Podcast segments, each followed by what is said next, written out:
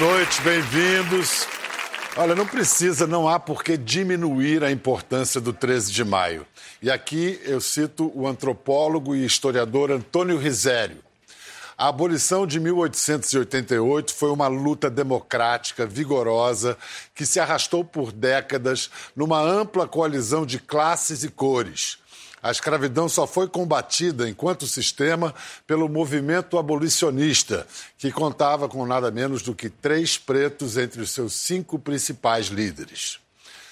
O problema não foi o 13 de maio, foi o 14 e todos os dias seguintes. As consequências de quase quatro séculos de escravidão não desaparecem depois de um dia de festa. Por isso, até hoje, esta é a questão nacional mais grave, nosso maior nó, o grande entrave às tentativas de resolver nossa escandalosa desigualdade. Por isso, é necessária uma nova abolição. Por isso, ao lançar o antológico primeiro volume de sua história da escravidão no Brasil, seu escritor é obrigado a falar mais do presente do que do passado que relata. Todo brasileiro comprometido com o nosso projeto de nação precisa ler Escravidão. É básico, é forte, é profundo. Só recomendo evitar a leitura antes de dormir. Vai ser difícil pegar no sono e fácil ter pesadelos. Hoje nós temos o privilégio de receber aqui o autor do livro. E ele vem acompanhado por uma escritora que contou parte dessa história na primeira pessoa, ao narrar a saga de seus antepassados africanos em romances ficcionais encharcados de realidade e história. Recebam Laurentino Gomes e Eliana Alves Cruz. Muito bem-vindos. Obrigada. Vou começar perguntando para as damas, eu sou um, um, homem à moda antiga, né? Eliana, qual é a importância desse primeiro volume de escravidão do Laurentino Gomes? Olha, eu acho que um, o Escravidão, eu já falei isso para ele, é, é, um livro necessário. O Laurentino já tem um público vasto das, dos outros volumes, das outras obras dele. E é um público que precisa muito ler essa história. Tem uma, uma escrita fluida, como bom jornalista que ele, que ele é, ele consegue colocar esse tema de uma forma que todas as pessoas conseguem mergulhar e se interessar em saber muito mais. Obviamente que um tema como esse não se esgota numa obra só, tanto que o, creio que o, o projeto são outros volumes, inclusive mas existem também outras obras que, que completam, que complementam, que aprofundam esse tema, mas ele é um excelente começo para quem realmente precisa, o Brasil precisa enxergar o que nos aconteceu. É, você bem disse, é um livro. É, é, difícil dizer que é de leitura fácil, porque digamos que é de leitura fácil porque é bem escrito e, você vai virando páginas. Agora, o que você lê não é nada fácil o que a, história contada bota difícil nisso. É, nos desafia até hoje. Laurentino, o que que. Como, assim, o que que te convenceu que escravidão é o nosso assunto nacional mais importante? Bem, esse livro foi uma consequência natural da minha primeira trilogia, né? Ao escrever sobre 1808, o ano da chegada da corte de Dom João Rio de Janeiro, depois da independência em 1822 e a República em 1889, eu consegui entender o Brasil de hoje do ponto de vista burocrático, legal, administrativo institucional. Mas eu percebi que precisava dar um mergulho mais profundo. E quando você faz isso, o que emerge de forma incontestável, de forma muito forte, é a escravidão. É, o Brasil foi o maior território escravista do hemisfério ocidental, recebeu quase 5 milhões de escravizados africanos. Foi o que mais demorou a acabar com o tráfico negreiro, com a Lei Eusébio de Queiroz, de 1850. O último a acabar com a escravidão, com a Lei Áurea de 1888. E eu diria que a escravidão não é um assunto só de museu, de livro de história. Ele está presente na nossa realidade de hoje. Ou seja, existe um legado da escravidão que nunca foi enfrentado de forma adequada. Então, não só para entender o Brasil do passado e do presente, mas o Brasil do futuro, você precisa, precisa estudar a escravidão. É, você demonstra no livro, conta muito bem, que a escravidão sempre existiu na história da humanidade. Né? Roma foi construída por escravos e, e por aí vai. Uh, mas o que, que então inaugura-se de novo com o primeiro leilão de cativos em 1944 numa cidade chamada Lagos, no Algarve português? Existe uma, duas grandes novidades na escravidão africana no Atlântico e na América. A primeira é a sua escala industrial. São 12,5 milhões de seres humanos que são embarcados em cerca de 35 mil viagens de navios negreiros ao longo de quase quatro séculos, portanto, uma permanência no tempo absurda, para vir e trabalhar na América em atividades que eram pré-industriais. Os engenhos de açúcar no Nordeste eram se assemelhavam muito às fábricas que viriam que surgiriam depois na Inglaterra da Revolução Industrial do século XVIII. A segunda característica, e a mais forte, é o nascimento do racismo. É a primeira vez que existe uma associação entre escravidão e cor da pele. A ideia de que os africanos eram selvagens, bárbaros, praticantes de religiões demoníacas, inferiores como seres humanos, pagãos, e que, portanto, a melhor coisa que poderia acontecer com um africano era ser embarcado no navio negreiro, como escravizado, cruzar o Oceano Atlântico para se incorporar a supostamente avançada civilização europeia que se instalava nos trópicos. O Laurentino cita no livro o historiador Eric Williams que diz: a escravidão não nasceu do racismo, mas o racismo foi a consequência da escravidão. Exatamente. Vamos lá, como, como disse a Eliana, o Laurentino, jornalista de formação, ele traz calor e vida para o livro com esse esse negócio de repórter que pega na gente, né? A gente não larga mais. Então, o Laurentino, ele viajou muito, passou por 12 países, oito países africanos, e aí fazia pequenas reportagens em vídeo que ele publica na internet, como algum, alguns exemplos aqui. Esse lugar no subterrâneo do castelo de Elmina, na costa de Gana, é onde ficavam as escravas mulheres Aqui ficavam centenas de escravas guardadas durante várias semanas, aguardando a chegada dos navios negreiros, onde elas seriam embarcadas para a América. Os escravos passavam por esse lugar em direção ao embarque e aí seguiam por essa pequena passagem, chegavam a este, a essa sala e daqui eles chegavam à porta do não retorno. Era o seu último contato com a África, antes de embarcar dos navios e nunca mais voltar à terra onde haviam nascido. Essa estrada em Uidá, também uma cidade também chamada de São João da Ajuda, ou Ajudá, no Benin, é conhecida como a Rota dos Escravos. Os cativos eram vendidos na, na, numa praça de comércio no centro da cidade e vinham por essa estrada em direção aos navios negreiros. Aqui ficava, diz a lenda, a árvore do esquecimento. Era uma árvore ao redor da qual os escravos homens deviam dar nove voltas e as mulheres sete. Num símbolo, num gesto que os fazia esquecer a sua vida passada para ir em busca, de forma forçada, de uma nova vida no Brasil. É, Liana, esse lugar Ajudar, na costa do Benin, tem algo a ver com sua história, né? Oh, me dá até um negócio quando vejo essa, essa, essa matéria, né? Esse, essa imagem, porque eu fiz uma volta né, no, no livro Água de Barrela, e para quem não, não sabe, Barrela é um alvejante caseiro e eu quis fazer justamente esse, esse, jogo de palavras, né, com a questão do apagamento, da nossa desafricanização. Uh, o Brasil tem sistematicamente tentado apagar o seu passado, uh, não o passado escravagista, mas o passado africano, né, o pertencimento de negritude que a gente tem. E aí, fazendo essas pesquisas todas, as conversas com os mais velhos e tal, eu cheguei a alguns antepassados na África que muito provavelmente trilharam esse caminho, né? Passaram aí nessa, deram essas voltas na árvore do não retorno. Então, é, para nós é é algo que toca muito. Né? É curioso o Laurentino observa como o Brasil tenta negar a África, mas é impossível porque a África está dentro do Brasil, né? É, é interessante porque no final do século XVII, o padre Antônio Vieira, ele é, é, pronunciou, escreveu uma, fra uma frase muito famosa, né? O Brasil tem o seu corpo na América e a sua alma na África. E aí eu me pergunto, né? Será que nós esquecemos a nossa alma?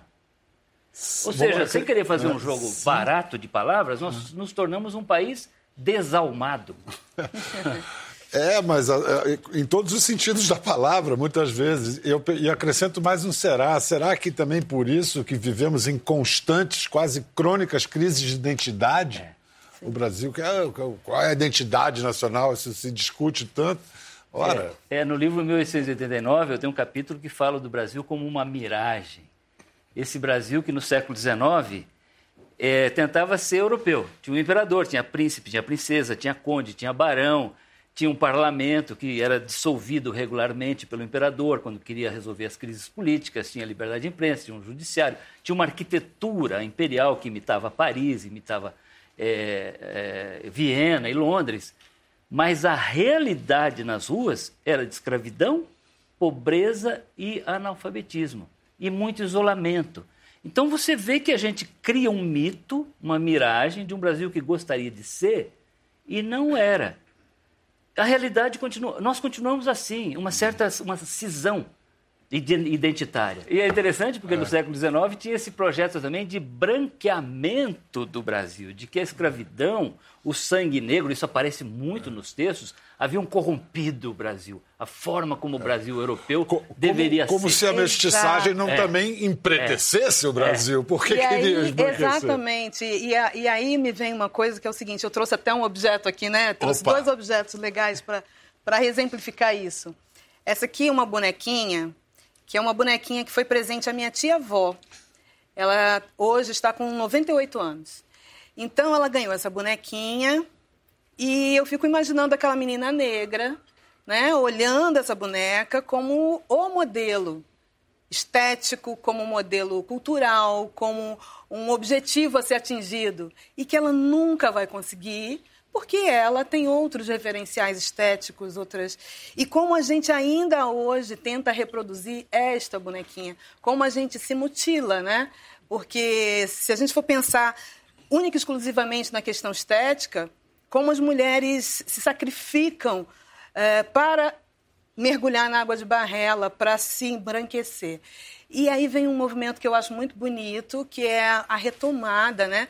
De, dessa identidade, dessa africanidade. Existe hoje, eu acho que felizmente, um, um movimento incrível pelo Brasil inteiro de retomada das suas raízes.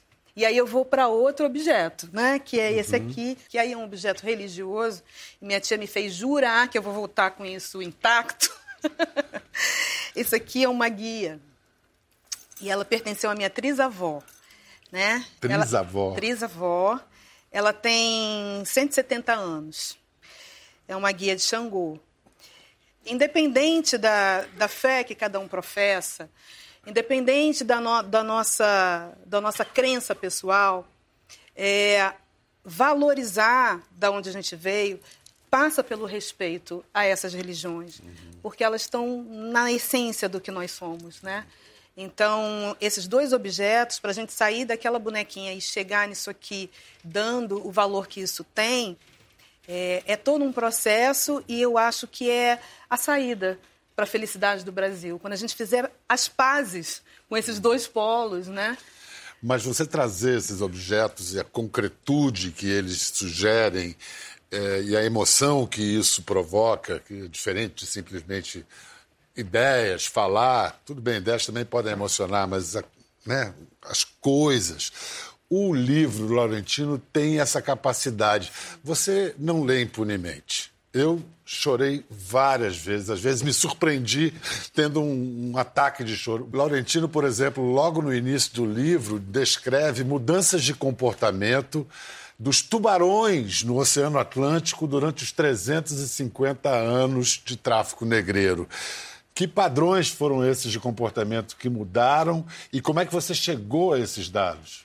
É, essa é uma história de dor e de sofrimento. Ninguém pesquisa, escreve, fala sobre a escravidão como se estivesse dando um passeio, né? E por isso que eu decidi abrir o livro com a mortalidade do tráfico negreiro. Saíram da África 12 milhões e meio de seres, de seres humanos, chegaram 10 milhões e 700 mil e morreram na travessia 1 milhão e 800 mil pessoas. Se você dividir isso pelo número de dias, dá 14 cadáveres, em média, lançados ao mar todos os dias ao longo de 350 anos. Um número tão alto que, segundo depoimentos da época, isso mudou o comportamento dos cardumes de tubarão no Oceano Atlântico que passaram a seguir, a ficar à volta dos navios negreiros. Agora, morria-se de tudo né, no navio negreiro. Morria-se de doenças, muitas doenças gastrointestinais, morria-se de banzo, que era um ataque de depressão que acometia a, os homens, as mulheres, especialmente quando o navio ainda estava próximo da África, quando a África ainda estava visível, eles se tentavam saltar, se suicidar. Então, por isso os navios negreiros tinham redes de proteção ao redor do convés para prevenir suicídios. Porque é sempre importante lembrar que, do ponto de vista do traficante, do senhor que comprava esses escravizados, era um investimento, era um patrimônio. Então, não é que eles se interessassem que, que os escravos morressem, ao contrário. Quanto mais, quanto maior número dos que chegavam vivos, maior era do ponto de vista financeiro o retorno. Né? Você usou duas vezes a palavra escravizado, que hoje, na cartilha politicamente correta de, alguma, de, de alguns movimentos negros, seria é, preferencial a escravo. No entanto, abandonar a palavra escravo pode empobrecer a própria narrativa da história. Você usa as duas. Eu uso as duas. Eu, eu acho que eu respeito muito essa questão semântica, porque mostra a, o quanto a sério é, determinados grupos no Brasil, negros e brancos, estão levando essa questão ao ponto de discutir é, questões linguísticas. Agora, é, e as palavras são importantes, elas carregam significados que precisam ser respeitados e levados em consideração. Escravo é substantivo, portanto, seria uma pessoa que naturalmente teria nascida candidata ao cativeiro. Escravizado, na língua portuguesa, é particípio do verbo escravizar, o processo de produzir escravos. Mas tem sido usado também como adjetivo, ou seja, uma situação circunstancial, imposta, que não seria natural. Agora, se você for ler todos os livros de história, inclusive os dicionários, o correto é escravo. A palavra escravizado ainda não se incorporou como, como adjetivo, é particípio do verbo. Você conseguiu um, um, livro muito equilibrado, mas você recebeu críticas por ser um homem branco contando essa história? Esse era um temor que eu tinha. É, sim, porque tem essa, essa questão que também precisa ser respeitada do, do, do lugar de fala, do protagonismo dessa história, né? Mas hoje, mais de dois meses depois do lançamento do livro, eu tenho algumas conclusões muito interessantes. Primeiro, os abraços mais carinhosos, mais calorosos que eu recebo nas minhas filas de autógrafos são de afrodescendentes. E é uma linguagem não verbal, é apenas um abraço. E depois eu tenho ouvido coisas curiosas, por exemplo, as pessoas dizendo que, bem, escravidão não é assunto só de pessoas negras. Deveria ser interesse de todos nós brasileiros. Até porque se você disser que escravidão e racismo e legado da escravidão é só de negro, você está fazendo um processo de omissão.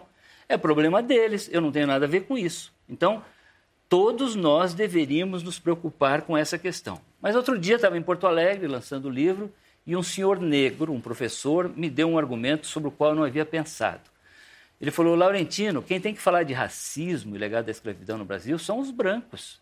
Porque nós, negros, sentimos isso na pele há séculos falamos, esse é um assunto nosso e ninguém liga. Ao contrário, hoje não adianta uma pessoa negra falar que há racismo e citar dados estatísticos, indicadores sociais que são, in, são absolutamente verdadeiros. O que, que vão falar? Ah, é mimimi. Então, assim, que bom que você, um homem, ne um homem branco, está falando sobre esse assunto, porque esse assunto é principalmente um assunto de preocupação dos brancos. Excelente colocação. É. Eu acho assim, né? O racismo realmente, nos moldes que em que vivemos é uma invenção dos brancos. Hum. E, e, é um assunto de todos, porque ele é a argamassa da nossa formação. Ele tá, é um problema raiz em todas as, questões sociais brasileiras. É, se apropriar desse tema e tirar desse lugar do mimimi, aliás, essa expressão é odiosa, yes. né? Que o Brasil inventou isso, ou seja, desqualificar a dor do outro, desqualificar a racionalidade, né? né? Desqualificar, é. a, a, a, enfim, tudo que, tudo que as pessoas sofrem, isso é, um, é uma linguagem de rede social, é uma linguagem mas que realmente joga toda a questão por terra, todos os estudos por terra, toda a racionalidade por terra. E, e, é bom que todas as pessoas se apropriem dessa discussão. Mas o seu, no, no seu caso, Eliana, você é um exemplo raro de uma brasileira que conseguiu descobrir as origens dos antepassados africanos. Para montar esse quebra-cabeça ancestralidade aí, como é que você fez? As peças, nem as peças eram conhecidas ah. no início, né? É. é. então, eu, eu tive, acho que o privilégio de conviver com todos os meus mais velhos, né? Meus quatro avós, minha bisavó faleceu com 105 anos.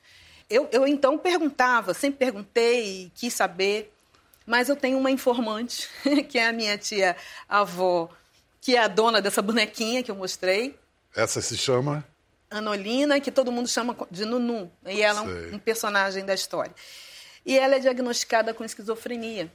Então, ela não tinha a censura, não tem, ela ainda está viva, não tem a censura que as outras tinham, né? que contavam ali aquela história, ia até a página 10, não, ia, não aprofundava.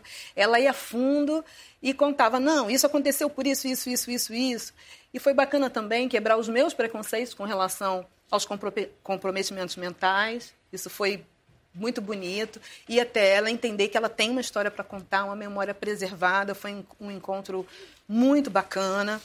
E ela realmente me abriu um mundo que eu nunca imaginei. E o seu livro tem fotos incríveis. Tem uma foto da sua bisavó paterna, Damiana, mulher que nasceu no ano da Lei Áurea, 1888, e morreu com 105 anos, como você disse, em 93. Essa foto foi tirada em Salvador. Aí ela com o meu isso já depois bisavô, da abolição. Já depois da abolição, uhum. né? O início do século XX, aí 1911, 1920, alguma coisa. É, é, é, uma foto tirada por um dos precursores aí da fotografia no Brasil, que é o Rodolfo Lindemann, né? um alemão que tirava muita foto da população negra de Salvador, da cidade de Salvador. Aquela ali é Marta? É, a à esquerda à de quem? esquerda aqui é Damiana. Damiana. A sentada é a Marta, a mãe dela. E a outra é uma parente que a gente não conseguiu identificar bem. Isso muito provavelmente aconteceu no Engenho Natividade, que é no, no, no Recôncavo, que é da onde elas vieram. É, a diferença da Marta para a Damiana são 13 anos. A Marta teve a Damiana com 13 anos. Caramba! Os movimentos negros hoje tendem a desprezar a comemoração do 13 de maio a abolição, preferindo o 20 de novembro, que lembra a morte de Zumbi dos Palmares. É... Será que é preciso negar a importância de uma data para dar a devida importância a outra, gente? Não, eu acho que não. Eu acho que a gente precisa refletir sobre o significado dessas datas. Né? Aliás, no, no livro eu tenho um capítulo que eu falo que o Zumbi dos Palmares está vivo hoje e comandando uma guerra pelo calendário cívico brasileiro envolvendo dois personagens e duas datas. Primeiro, o 3 de maio, da Lei Áurea da Princesa Isabel, e depois o 20 de novembro, da Consciência Negra, dia da morte do zumbi. E são duas. O que está em, tá em jogo é a memória da escravidão e a memória da própria história do Brasil. São visões diferentes. Agora, também eu acho que não precisamos desqualificar o 13 de maio. Né? O 13 de maio realmente foi o ápice de uma luta abolicionista, foi a primeira campanha popular de rua do Brasil envolveu o país inteiro. Os comícios do Joaquim Nabuco levavam milhares de pessoas às ruas e praças do Recife. É, então, é, foi realmente um, uma campanha épica e que precisa ser valorizada. Agora, eu, o que me preocupa é, às vezes, a ideia de que a Lei Áurea resolveu o problema da escravidão no Brasil. Então, ficou no passado, nós somos um país livre, a escravidão é assunto de museu, não, não precisamos mais discutir isso. O, o 20 de novembro lembra que essa história é uma história de enfrentamento, de superação, de dor, de sangue e que continua viva, viva entre nós. É, eu acho que o 13 de maio, né, todo o incômodo com o 13 de maio vem da questão da supervalorização que o Brasil deu durante muito tempo à figura da princesa Isabel como a única redentora, como aquela que óbvio, ela tem o, papel dela que na foi uma história. jogada política do pai dela para lançá-la como né? sucessora. exato. A gente é. tem hoje, claro, muitas coisas. Então, é... e aí a gente fica pensando né, naquela questão, mais uma vez, do apagamento. E quem, durante tanto tempo lutou para que esse momento acontecesse, né? É, no texto inicial que você falou dos abolicionistas clássicos, que a gente, José do Patrocínio, André Rebouças, Francisco de Paula Brito, e essas pessoas que estão, estavam há anos. E aí vem o 13 de maio e a grande redentora é a Princesa Isabel. Então, esse, esse, esse incômodo fez com que, com que se buscasse uma outra data que falasse, né? E, a, e a, a, a, morte de zumbi, a questão não é apenas a figura do zumbi, mas a, a figura do quilombo de Palmares, que era um, tinha uma organização ali social e política, né? Tinha toda uma, uma, uma segundo a documentação e o que foi deixado, é, e os anos de resistência, como tanto tempo, 100 anos, né? Mais de 100 anos. Mais de 100 anos. O, o... Então, a gente traz, resgatar essa história é uma forma de mostrar também outra coisa interessante, que é o seguinte, é, o apagamento, ele faz o quê? O, o, o famoso epistemicídio, né? Que é você apagar a, o conhecimento das pessoas, a, a mas é, aí é, é, você está falando, eu, eu, eu concordo, acho que tem que contar direito a história do 13 de é. maio, dizer que Isabel não, não, tirou aquilo da cartola, mas se você contar também direito a história de zumbi, você vai ver que há Sim, muito de mito, muitos, de lenda, o que não desvaloriza um fato ser mais histórico e o outro mais mítico. É, esses personagens e datas, elas servem como, eles servem como âncora de identidade do presente. Então nós projetamos, às vezes, valores, crenças, é, é dificuldades, convicções sobre personagens. E às vezes, quanto mais difuso é um personagem, mais fácil é construir mitologicamente sobre ele. Agora, eu queria tocar numa questão que eu acho que, de vez em quando, o pessoal que usa o termo mimimi é, se vale desse argumento. É verdade que os malês eram também escravistas, eles não queriam ser escravizados, mas queriam escravizar.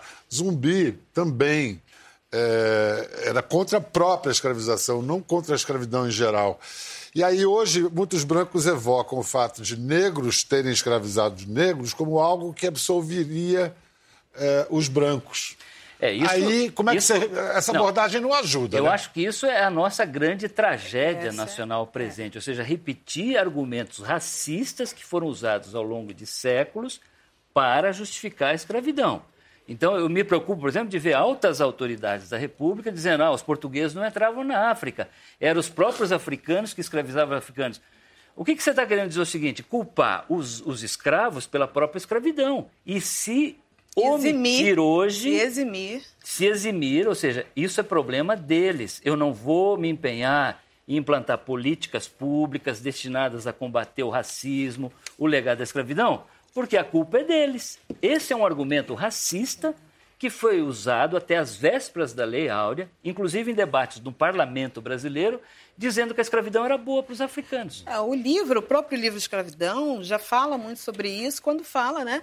da história da escravidão no mundo, né? E, e nesta, neste, nesta parte do planeta em especial, a gente tem ali é, uma lógica, é obviamente, haviam as rixas locais, mas quando entra né, o colonizador, é, isso ganha uma outra dimensão, até porque a dimensão mercantilista, que aí isso é que é todo, toda, faz toda a diferença. Mercantilista e com os holandeses proto-capitalistas é, já. Assim, já, o fato de que havia escravidão na África é histórico, não há novidade alguma. É. Como tinha na Ásia, tinha na América, antes das tinha na Europa, tinha em todo lugar. O problema é o uso que você faz hoje deste fato histórico com propósitos políticos. Agora, é importante levar em consideração também que os europeus forneceram armas, munições, bebidas alcoólicas que desestabilizaram a geopolítica na África com o propósito de aumentar o número de pessoas que eram fornecidas aos navios negreiros. Vivemos um longo 14 de maio, né? Oh. Quem tiver um olhar atento, um olhar justo, um olhar moralmente responsável, e observar a paisagem brasileira, você vai ver que nós somos um dos países mais segregados do mundo. Olha a paisagem, a geografia, olha o Rio de Janeiro. Quem é que mora nos morros, nos bairros abandonados pelo Estado, sem moradia adequada, sem educação, sem segurança pública, é, dominados pelo crime organizado e quem mora nos bairros de, com boa qualidade de vida, com boa infraestrutura e tal. São dois Brasis. Entra num restaurante, vê quem está servindo e quem está sendo, quem tá sendo servido. Num hotel. O Brasil também é um país segregado nos números, nos indicadores sociais. Tenta medir o Brasil por qualquer critério: moradia, educação, saúde, os melhores empregos, segurança. População um carcerária. População carcerária. Um homem negro no Brasil tem oito vezes mais chances de ser vítima de homicídio do que um homem branco. É, e os números que, que patinam aí para as mulheres negras, né? É, qualquer estatística nos coloca lá na base de tudo e a gente não quer mais ficar segurando é, o país todo, né? Nós, nós estamos aí com todos os piores índices possíveis de acesso à educação, de acesso à saúde, de acesso a tudo, aos salários, todas as estatísticas apontam.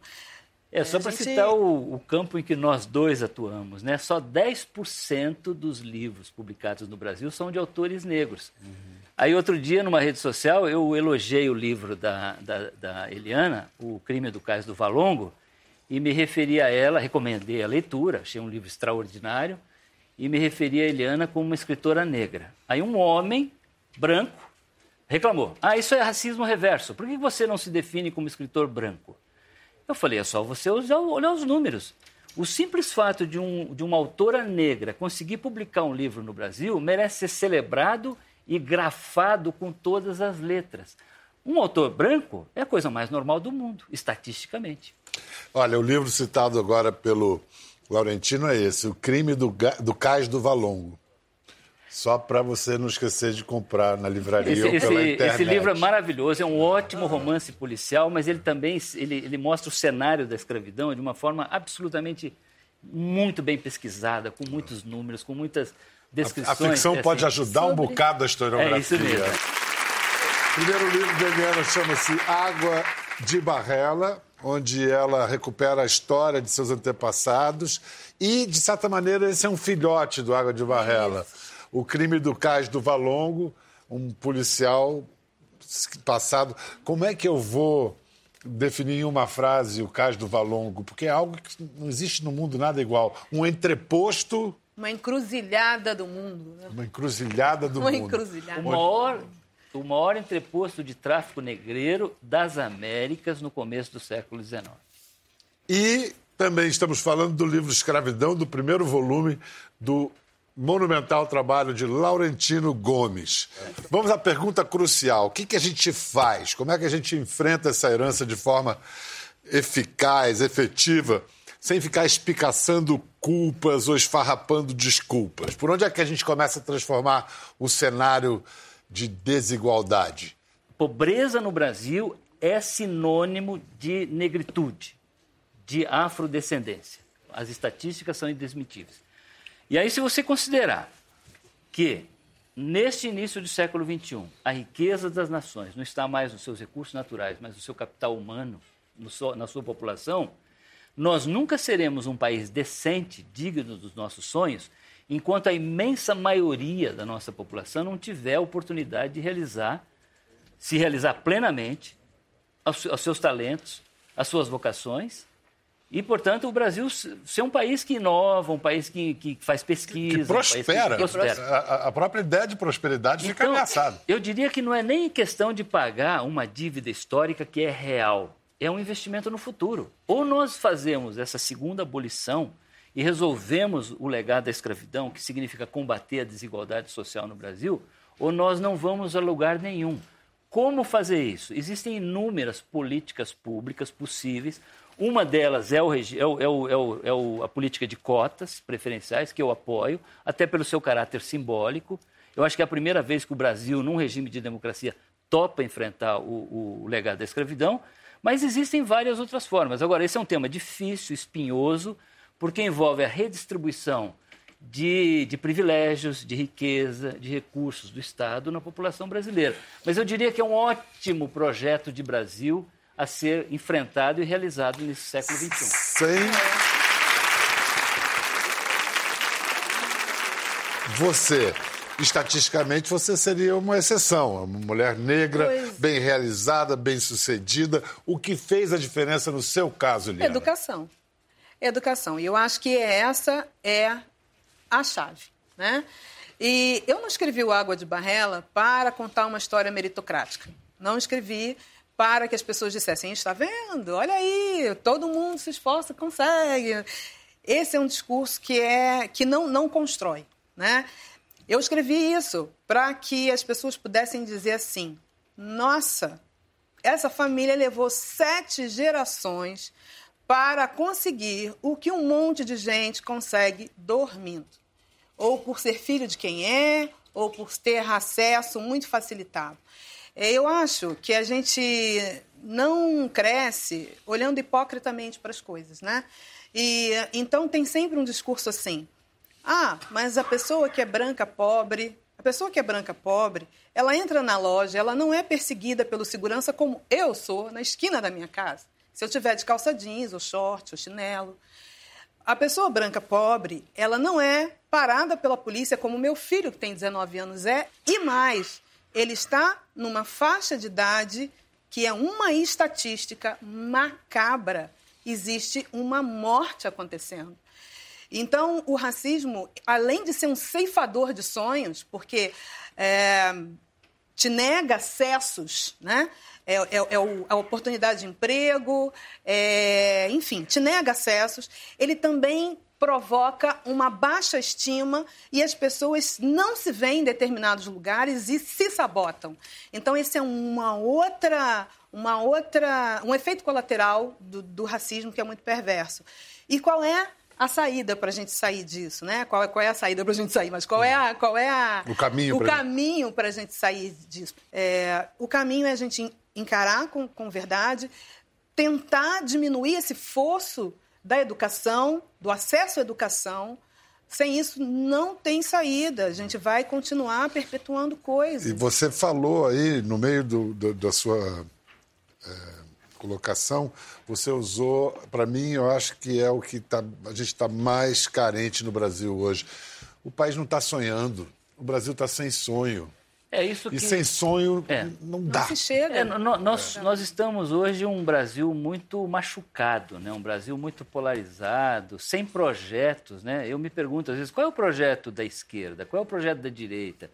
O que, com o que, que nós sonhamos? Um país sem utopia.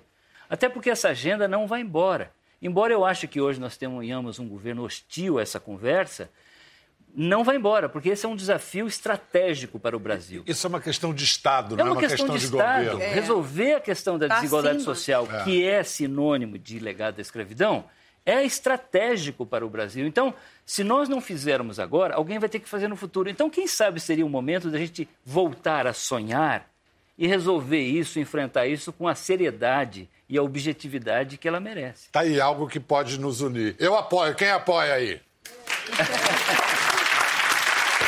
Muito obrigado, Laurentino. Obrigado, Eliana.